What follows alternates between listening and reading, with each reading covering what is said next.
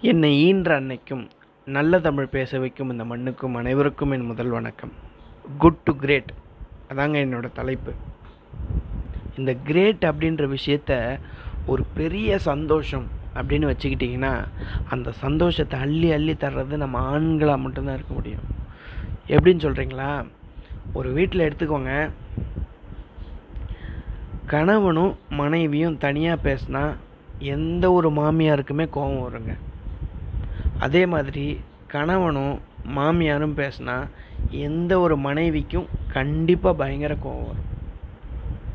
ஆனால் பாருங்கள் ஒரு வீட்டில் மனைவியும் மாமியாரும் பேசிக்கிட்டே இருந்தாங்கன்னா ஒரு கணவனுக்கு எவ்வளோ சந்தோஷமாக இருக்கும் யோசிச்சு பாருங்கள் இப்போ சொல்லுங்கள் யார் கிரேட்டுன்னு இது ஒரு நகைச்சுவான விஷயம் யாரும் தப்பாக எடுத்துக்காதீங்க.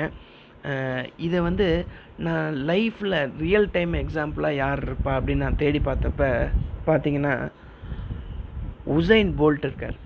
எப்படின்னு கேட்டிங்கன்னா தன்னுடைய ரெக்கார்டே தானே வின் பண்ண மிகப்பெரிய அத்லெட்டாக இருக்கக்கூடிய உசைன் போல்ட்டு அவருடைய வேர்ல்டு ரெக்கார்டை இன்னொருத்தர் பீட் பண்ணிட்டார்.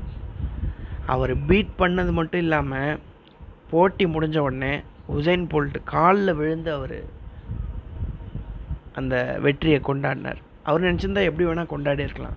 இங்கே பாருங்கள் வெறுமனே அவர் ஜெயிச்சுட்டு போயிருந்தா கூட அவர் கிரேட்டு தான். ஆனால் தோத்தவனை கூட கிரேட்டாக மாற்றக்கூடிய சக்தி பார்த்திங்கன்னா நம்ம ஆட்டிடியூட்லேயும் நம்ம நடந்துக்கிற விதத்துலேயும் இருக்குன்னு அழகாக சொல்லுவாங்க. அந்த மாதிரி உசைன் போல்ட்டு தோத்தா கூட அவருடைய வெற்றியை வந்து இந்த உலகமே கொண்டாடுச்சு. அவரோட தோல்வியை கூட இந்த உலகம் பயங்கரமாக கொண்டாடுச்சு.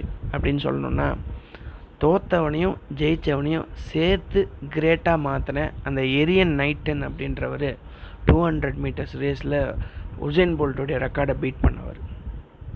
சரிங்க உசைன் போல்ட்டு எல்லாருக்குமே தெரிஞ்ச ஆள். அவர் அத்லெட்டு அது ஒரு பக்கம் இருக்கட்டும். நம்ம இந்தியாவில் மகாராஷ்டிராவில் அறுபத்தாறு வயசு ஒரு பெண்மணி மேரத்தான் ஓடி அதில் ஃபஸ்ட் ப்ரைஸ் வின் பண்ணுறாங்க அதுவும் எப்படி தெரியுங்களா?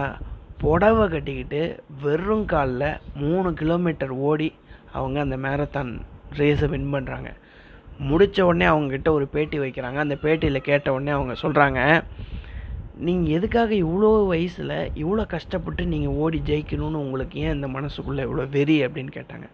இப்போ அவங்க சொன்னாங்க என்னுடைய கணவருக்கு வந்து என்னுடைய கணவருக்கு வந்து இறுதி பிரச்சனை நிறைய இருக்குது அவருக்கு மருத்துவ செலவு பார்க்கறதுக்கு என்கிட்ட காசு இல்லை.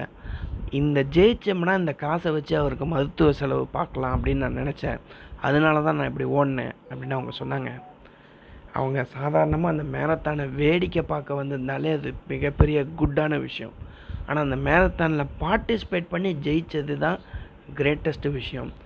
யாருடைய மனசில் எவ்வளோ பெரிய வைராக்கியம் இருக்குன்னு நம்மளால் பார்த்து சொல்ல முடியாதுங்க. அதுக்கு உதாரணம் தான் உசைன் போல்ட்டை விட ரொம்ப அதிகமாக நான் மதிக்கிற அந்த அறுபத்தாறு வயசு பெண்மணி. அவங்கள சொல்ல வர்றதுக்காக தான் நான் அந்த உசைன் போல்ட்டோட எக்ஸாம்பிளையும் நான் சொன்னேன். உசைன் போல்ட்டை விட பெரிய விஷயமாக நான் இதை பார்க்குறேன். அப்போ நம்மளுடைய வாழ்க்கையில் நம்ம ஒரு கிலோமீட்டர் நடந்துட்டு நாளைக்கு ஒன்றரை கிலோமீட்டர் நடக்கிறது தான் குட் டு கிரேட்டாக மாறுற விஷயமா நான் நினைக்கிறேன். நீங்களும் அப்படி நினைக்கிறீங்க அப்படின்றத நான் நம்புகிறேன் தமிழில் அழகாக இப்படி சொல்லுவாங்க. விழிகளை திற ஒளி கிடைக்கும்.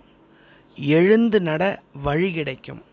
தேடிப்பார் வேண்டியதெல்லாம் கிடைக்கும். முயற்சி செய் வெற்றி கிடைக்கும். நம்பிக்கைக்குள் வாழ்க்கையே உனக்கு கிடைக்கும் அப்படின்னு அழகாக சொல்லுவாங்க. இப்போ குட் டு கிரேட்டாக நாம் எல்லாருமே மாறுறதுக்கு ஒவ்வொரு நாளும் நமக்கு வாய்ப்பு கிடைக்குது அப்படின்றத சொல்லி நல்ல வாய்ப்புக்கு நன்றி சொல்லி விடைபெறுகிறேன். நன்றி வணக்கம்.